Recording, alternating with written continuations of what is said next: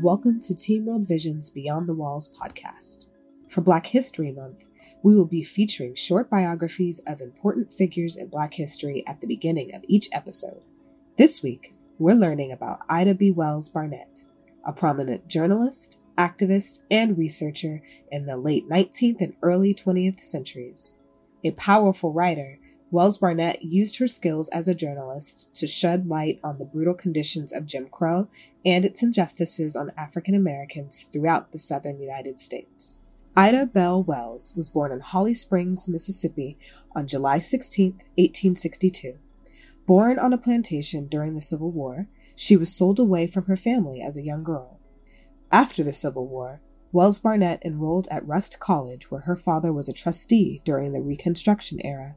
In 1878, a yellow fever epidemic hit her hometown while Wells Barnett was on a visit with her grandmother. The disease took both of Wells Barnett's parents and her infant brother. Left to raise her remaining brothers and sister, Wells Barnett became a teacher so that she could keep her family together. Eventually, Wells Barnett moved her siblings to Memphis, Tennessee, continuing to work as an educator. In 1884, Wells Barnett filed a lawsuit against a train car company in Memphis for unfair treatment. She had been thrown off of a first class train despite having a ticket. Although she won the case on the local level, the ruling was eventually overturned in federal court. Her reaction to the higher court's decision revealed her strong convictions on civil rights and religious faith as she responded. I felt so disappointed because I had hoped such great things from my suit for my people. O God, is there no justice in this land for us? After the lynching of one of her friends, Wells Barnett turned her attention to the white mob violence and injustice of Jim Crow in the American South. She shone a light on the myriad of ludicrous charges for which black men were lynched and set out to investigate several cases, including the People's Grocery lynchings in 1892. She wrote several columns in black owned newspapers Free Speech and Headlight. Her piece about the false accusations of rape and subsequent arrest of William Offutt in 1892 enraged the white local residents, who burned her co owned Free Speech Press and drove her business partner from Memphis. On vacation at the time in New York, Wells was unable to return to Memphis and had to start a new life in Harlem. On October 26, 1892, Wells began to publish her research on lynching in a pamphlet titled Southern Horrors lynch law in all its phases. Having examined many accounts of lynchings due to the alleged rape of white women, she concluded that Southerners cried rape as an excuse to hide their real reasons for lynchings black economic progress, which threatened white Southerners with competition, and white ideas of enforcing black skin as a second class status in American society.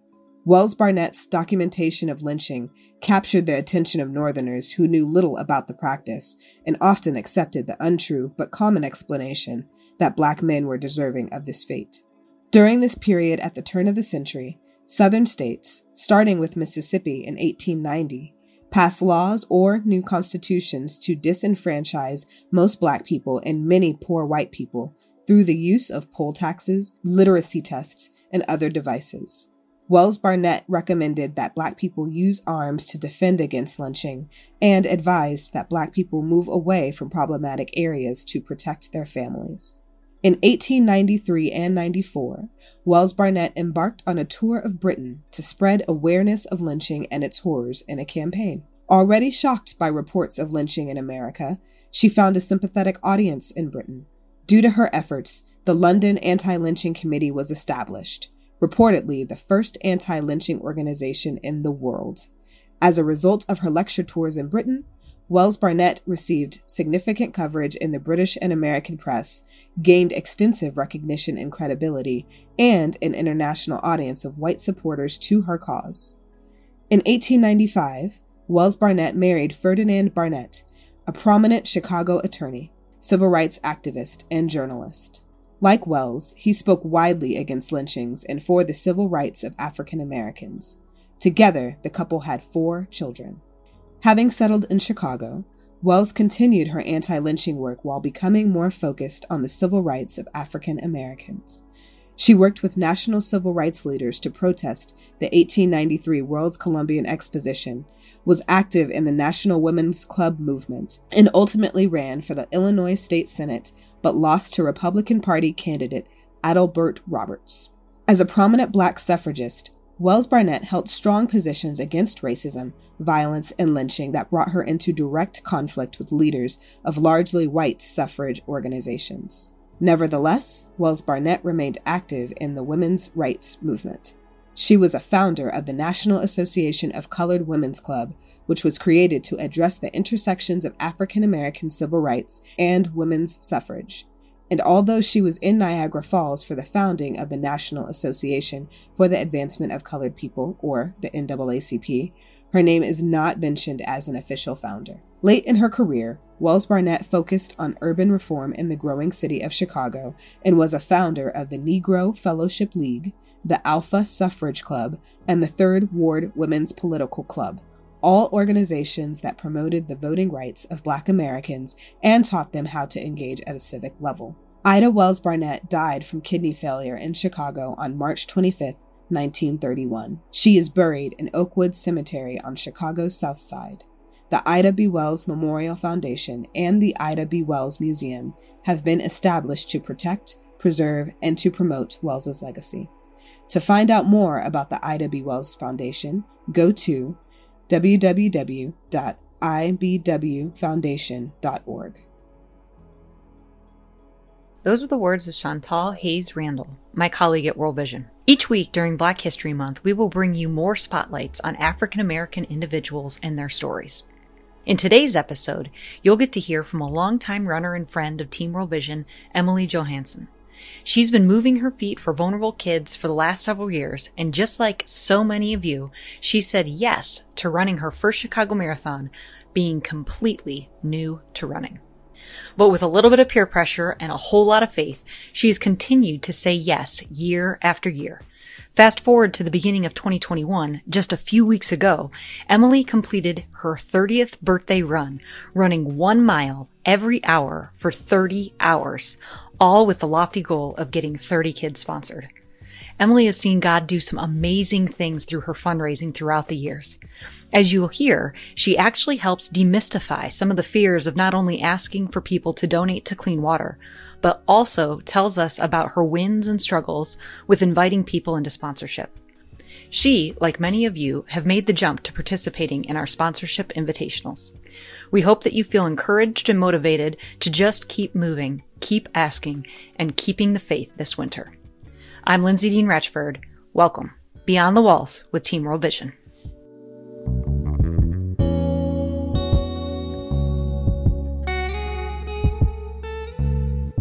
Emily, welcome Beyond the Walls with Team World Vision. Thanks, LDR. I appreciate you having me. Oh my gosh. No, it's a joy. It's so crazy and fun to really get to talk with runners across the country after you cheer for them from afar and hear their stories. And, you know, we get to know each other online and things, but it's great to see your face and actually get to sit down and chat today. Yeah, the beauty of technology, right? We're all embracing it to a new level right now. So we got to rewind, my friend, and I just need a little bit of the goodness of your story. How did you get involved with Team World Vision? Yeah, so let me take you let me take you way back. Uh, I graduated from college in 2013 and moved to Chicago, and um, ended up finding an apartment that was right down the block from the actual marathon course. So, Chicago Marathon Day 2013, my roommate and I woke up and we were like, what in the world is happening outside? Like, there's yelling, there's like people in the street, like, what is happening? So, we just like threw our sweats on and walked down the block and we were right on Sheridan, um, coming north, you know, first couple miles. People are still looking pretty good and uh, and I was just so inspired on that day. And it was a gorgeous day, and I just remember looking at all these people, different shapes, different sizes, and I just said to myself, "This is incredible. I will never do this." In the exact same breath, I was like, "These people are great. That's not for me." Hmm. So it was a great day. I stood out there for like hours and watched all these folks come through, and it was just like such a cool day. Then fast forward to 2015, a good friend of mine at my church decided to run the marathon with Team World Vision. And I was like, great for you, dude. Like, that's super. I'll be out there in October cheering you on, but you're nuts. And, you know, went out in 2015 to cheer him on. And again, the same inspiration kind of washed over me. And then again, this is great. I will never do this. Yeah. And so, fast forward to launch day at church that winter at some mm-hmm. point, and I happened to be sitting next to my friend in church, and Josh Folkerts hops oh, up Josh. on that stage and uh, and gives his pitch at the beginning of church, and he says, you know, just come down for an info session after church today. And my friend Rob is literally elbowing me in the ribs, and I was literally like, you no, you don't understand. Like, I do not run. I played softball in high school. I could run around a diamond and then I was done. Like, I'm good for that. and He's like, just come to the meeting. So I was like, oh, whatever. I'm going to brunch with you afterwards. So I like, I have to wait around, I guess. so I walked myself down to the front and God was just pulling on my heartstrings mm-hmm. that day. Mm-hmm. And before I knew it, signing forms and getting pumped up and you know was really inspired by the cause of course i was inspired by him when he did it the year before i, I gave to his fundraising as well and you know i knew it was for a good cause but that fear was definitely still there and so i started run two minutes walk one mm-hmm. run three minutes walk one yeah. and then i could gradually build myself up to run consistently. Mm-hmm. And you know, low and slow. I I wasn't going anywhere fast and uh but every time I laced up my shoes, the yeah. first thing I thought of was this is for the kids, this is not for me. I was continuously defying the limits that I previously put on myself. Mm. And to this day, every time I lace up my shoes, those are the two thoughts that go through my mind. It's just been the biggest blessing of my life. It's completely transformed my life. It's transformed my faith. It's transformed mm. the, the people that I spend my time with. And I just, I'm so grateful for my friend elbowing me in the ribs that one day at church saying, just go listen to what God has to say for you. So I'd love to hear from you too. I mean, you've been at this since 2016. That means that you've been fundraising since 2016. You've been running miles and talking about money for a long time. Um, what have been some of your fundraising wins and maybe why? Why do you think they've worked?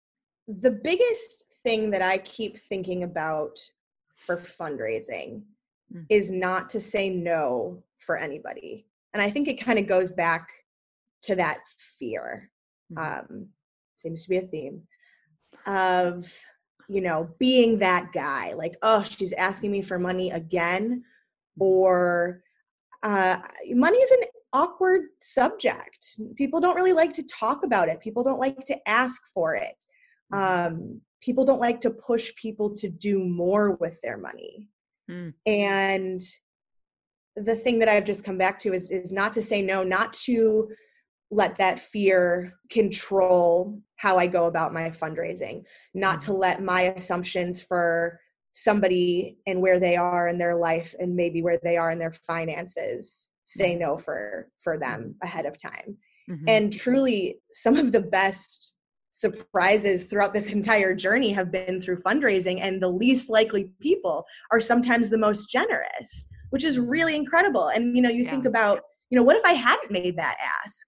or what if what if i hadn't you know asked them for coffee or you know in our case now had them on for a zoom conversation and a, a couple times people have asked for more details and then you kind of get that imposter syndrome of like oh do i know enough about the organization? Can i speak to the mm. good that they're doing? Is this something that is even applicable to them? Why did i choose them? So there's been a lot a lot of that but i think that that's not for us to decide. It's it's for god to decide. And if it's the right time for them he'll speak to them and he'll put it on their heart. And the other thing about you know the no's are going to come and just because you say no i'd rather i'd rather them say no than me not try in the first place and you're you're saying no for them and uh, mm-hmm. i've i've gotten used to the word no i'm a two wing three on the enneagram so i've got that achiever in yeah. me yeah. i don't like to hear no and i don't like to not meet goals and mm-hmm. it's taken a little bit of time to get used to no, but no doesn't mean no forever. No also means not right now. And I think that perseverance to keep coming back, like, hey, you didn't give to me last year, but maybe this year's different for you. Let me let me go make that ask one more time. And again, the worst they can say is no. That's the biggest sort of mantra that I come back to, just not to say no for anyone. And that's been really, really powerful for me in my fundraising and my sponsorship asks as well.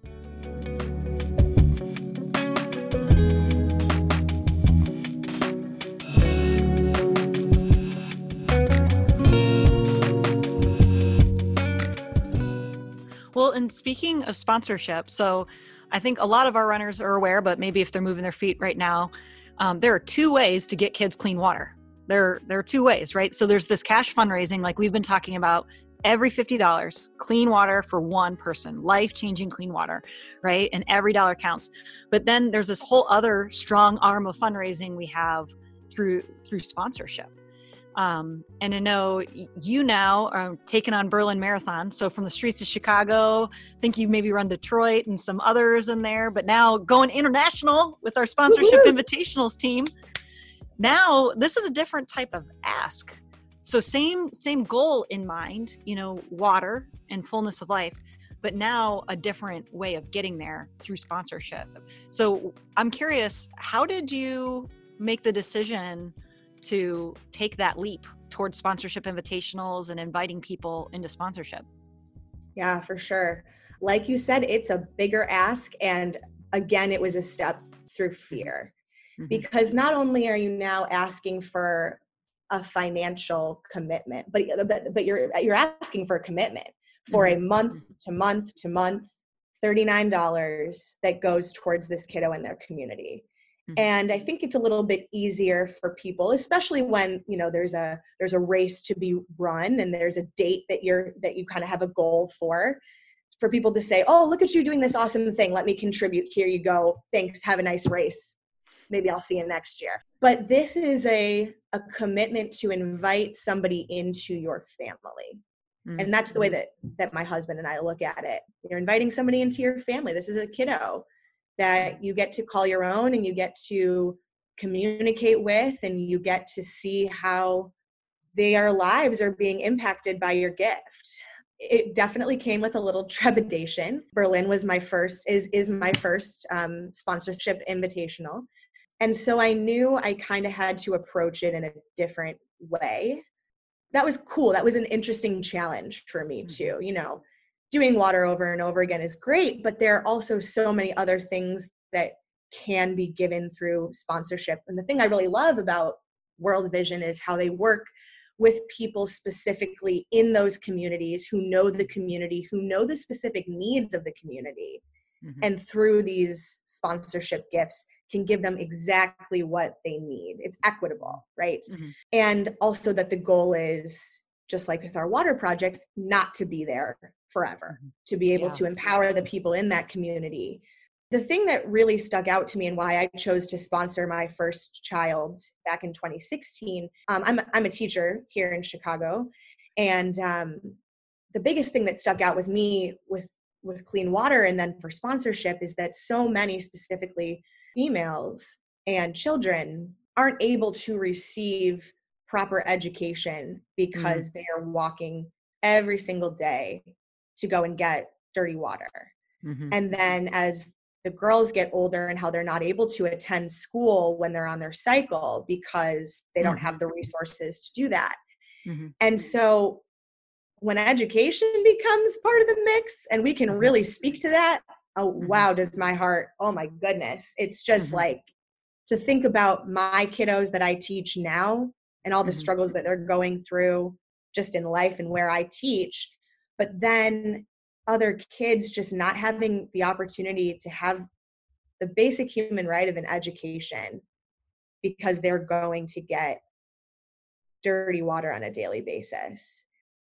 I definitely came at it from an education standpoint because everybody deserves that education. So the education piece was really huge, and I've been able to speak to that a little bit with my sponsorship asks you know, I also received a letter from my sponsor kid recently, which kind of rocked me because we know that COVID is a is a pandemic.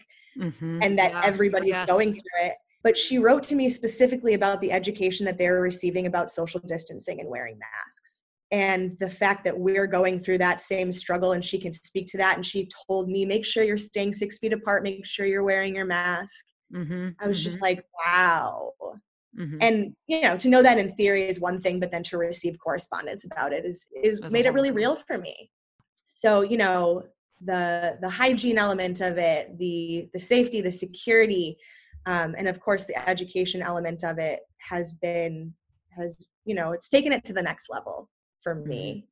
Um, and then, kind of like what I was discussing before, our sponsorship asks have been conversations. It hasn't yeah. been, mm-hmm. let me just post to social media and hope what hope and see what happens. Or mm-hmm. um, it's been intentional discussions, reaching out to people, connecting with them where they are in their lives, and saying, "Hey, would you be open to this?" And it's been a really awesome way to, especially right now when we can't be together, get together and have conversations and get together and talk about what's been on your heart and get together mm-hmm. about, you know, this is the ministry that I really love. And let me tell you about it. And mm-hmm. is that something you'd be interested in? And, you know, sometimes it takes a couple follow ups once you've had those conversations. And sometimes it, you know, um, I'm just circling back. Any other thoughts? Any other questions? I'm here for you. And, you know, God has moved through that. Race weekend was incredible and I, to be honest, you know, at the beginning of COVID, we had some issues that we were working through on our own here at home, and yeah. um, some of that fire wasn't there. And then uh, as as we started training for Pamoja, it kind of mm-hmm. got relit within me, and I had some conversations with Josh Fly, who's a great resource as well. I just something in my heart knew that God had a big plan for the weekend and a big plan for sponsorship.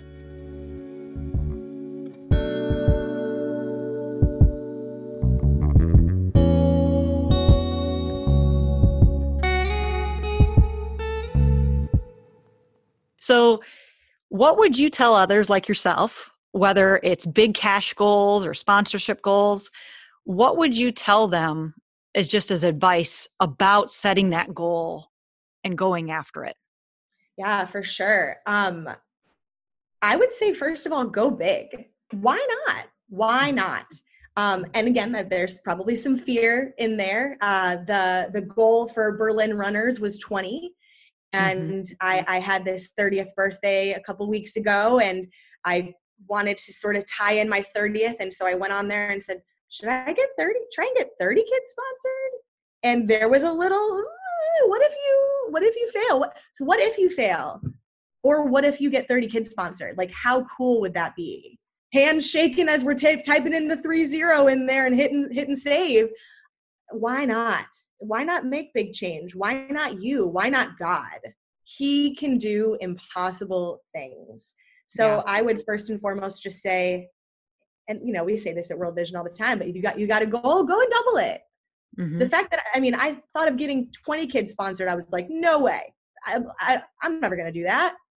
But why? Why not? Go big and see what happens. And you're right. Even with goal setting, people always say if you're if you want a certain goal you have to shoot higher than that you know it's like that 10 times kind of mm-hmm. analogy or figure you know whatever you think it's going to take to get there you got to work 10 times as hard or make 10 times the invitations or set your sights 10 times higher so that you can get to where you want to be and again we hope that we go all the way towards that high high mark but like you said now that you're shooting for 30 it makes your 20 much more doable in a way right. you know like it's it's interesting and i think too there's a there's a god gap there there's a generosity gap there that i've found the higher the goals you know the higher the commitment mm-hmm. of for mm-hmm. myself but also for then those around me that they're like oh well you've got a bigger goal and like you're saying maybe i actually have more to give it's actually inviting a larger narrative it's inviting totally. in more generosity and it really is crazy to see what god does like you said yeah. in the midst of things, huge things happen time and time again i've seen it from people here in the in chicago that i know just god-sized goals right mm-hmm. and it's incredible to see him moving through all of that so that's that's sort of the first thing that i would say and then um I would also just say like give yourself a little grace to feel defeated every once in a while. Like yeah. it's not it's not always going to pan out. It's you you might get somebody who slams a door in your face or you might get ghosted via text a thousand times and like mm-hmm. that is okay. Again, mm-hmm. we're planting seeds, right? So yeah. it's not personal. We're his hands and feet. I would just say just keep asking, keep yeah. up the fight, one foot in front of the other. And then again, just to go back to just don't say no for anybody. It's especially right now so easy just to say like, oh, I know what's going on with them. You know, they had a job loss, or somebody's somebody's ill, or um, you know, they're in transition in this, that, and the other way. Mm-hmm. That's not for us to decide. It's our job to invite and to converse and to share our heart mm-hmm. and the ministry that we love and have devoted so much to and the rest is up to them and the rest is up to god. And yeah. um and that's just come back time and time again when i get anxious about sending that text or get anxious about making that phone call and it's it's not for me to decide. And i figure there's probably a lot of things that uh, are a lot worse for to that you could get your the door slammed in your face over absolutely. and asking asking to help kids and to build a stronger world you know? Right and like be that guy if you're that guy who cares like you have you're you're have a passion for a ministry like good for you that's fantastic um right. i yeah i'd rather rather be that guy than you know somebody who doesn't Others. doesn't do anything because they're afraid right yeah i just i really i appreciate that posturing in your spirit and just that reminder of is it better to shoot the moon and miss mm-hmm. or to mm-hmm. just not shoot at all and what's you know god's given us a life to live so why not live it? Why not go yeah, big? shoot your shot. Shoot yep. your shot. Yeah you got to do it. And we just so passionately care about our runners too and we know that this is a hard time for everybody so to keep people moving and keep people healthy in the midst of it all that's our goal so i mean it, it has been a mental uh mental health check for me too just to be able to keep running and have that consistency. Oh my gosh. Mm-hmm. it's so so helpful just to say well i can still lace up my shoes and go outside by myself. Like, that's i can do that. I can do yeah. that every day. It's there for me. So that's that's been another another blessing of running that i never thought i i would ever be like oh i'm gonna go for a run. That's gonna be great. I'm gonna feel so much better afterwards. Never. Uh, a long road you've traveled since 2013 here in the cowbell wow. the streets totally. of chicago.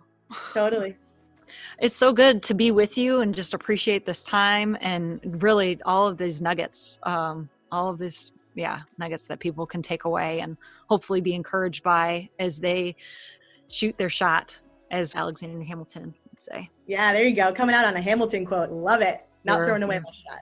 That's right. Let's not throw it away. We've got it. Got to use it. So yeah thank you so much. Thank you so much for having me